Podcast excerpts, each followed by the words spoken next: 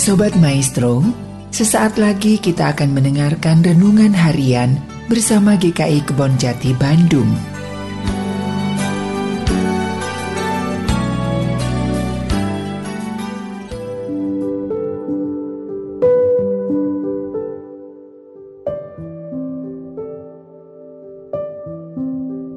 Shalom Bapak Ibu yang dikasihi oleh Tuhan Yesus Kristus.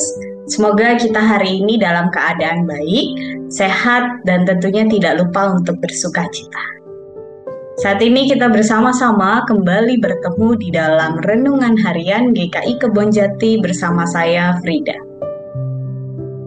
Bapak Ibu yang terkasih, beberapa waktu yang lalu beredar di media sosial tentang netizen yang sedang diwawancarai dalam wawancara tersebut, mereka ditanyakan perihal pendapatan yang akan mereka terima jika setelah lulus kuliah mereka mencari pekerjaan.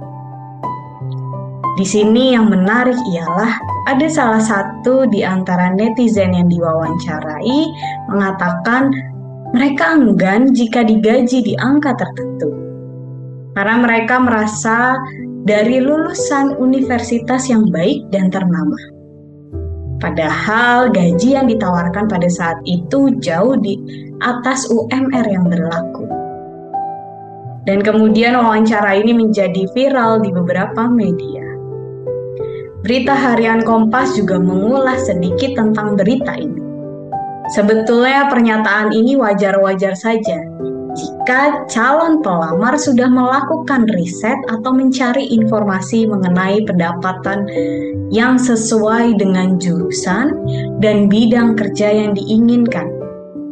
Dan juga yang tidak kalah penting perlu diperhatikan dan menjadi poin penting ialah permintaan gaji juga harus sejalan dengan kompetensi dan skill yang dimiliki oleh seseorang pelamar.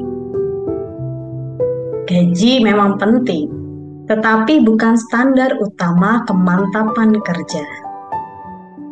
Dari kisah di atas, sebetulnya kita bisa melihat wawancara yang dilakukan dan jawaban yang diberikan sah-sah saja. Akan tetapi, terkadang realita di luar atau di sekitar kita tidak demikian Terkadang kita memiliki ekspektasi hidup yang tinggi dan tidak jarang ini juga didukung dengan gaya hidup yang juga tinggi. Ekspektasi dan gaya hidup yang tinggi terkadang membuat kita kecewa jika apa yang kita usahakan tidak mencapai yang kita inginkan. Padahal yang paling penting ialah pengalaman yang kita dapatkan pengalaman setelah kita bekerja, mendapatkan pekerjaan, dan bekerja sama dengan orang-orang sekitar merupakan pengalaman yang baik. Pengalaman yang membuat kita belajar untuk menghargai kehidupan yang selalu kita usahakan setiap harinya.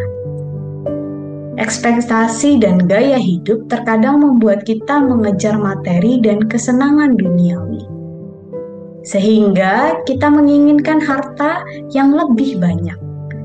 Setiap hari lebih dan lebih lagi.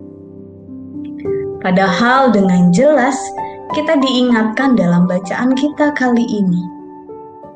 Janganlah kamu mengumpulkan harta di bumi. Di bumi ngengat dan karat merusakkannya. Dan pencuri membongkar serta mencurinya tindakan kita untuk selalu fokus mencari harta dan mengumpulkan harta sebanyak-banyaknya secara tidak sadar membuat kita mengabdi kepada dua Tuhan. Kita lebih memilih mengumpulkan harta dan merasa tidak senang jika kita mendapatkan harta yang sedikit. Padahal dengan jelas Tuhan mengatakan di bagian kedua, Tuhan menjelaskan, "Kumpulkanlah bagimu harta di sorga, di mana karat dan ngengat tidak merusakkannya." Cukup jelas, bacaan kita kali ini mengingatkan bagaimana kehidupan kita berlangsung. Kehidupan yang pastinya memerlukan pengalaman yang banyak, tidak hanya sekedar mengerja, mengejar harta. Pengalaman yang memberikan kita untuk bisa menghargai kehidupan.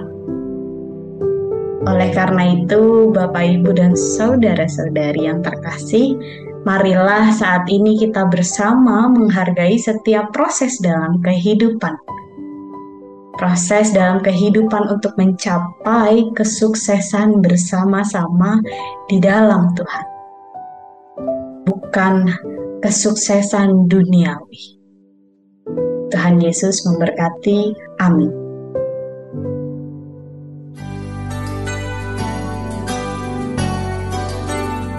Sobat Maestro, baru saja Anda mendengarkan renungan harian bersama GKI Kebon Jati Bandung. Tuhan Yesus memberkati.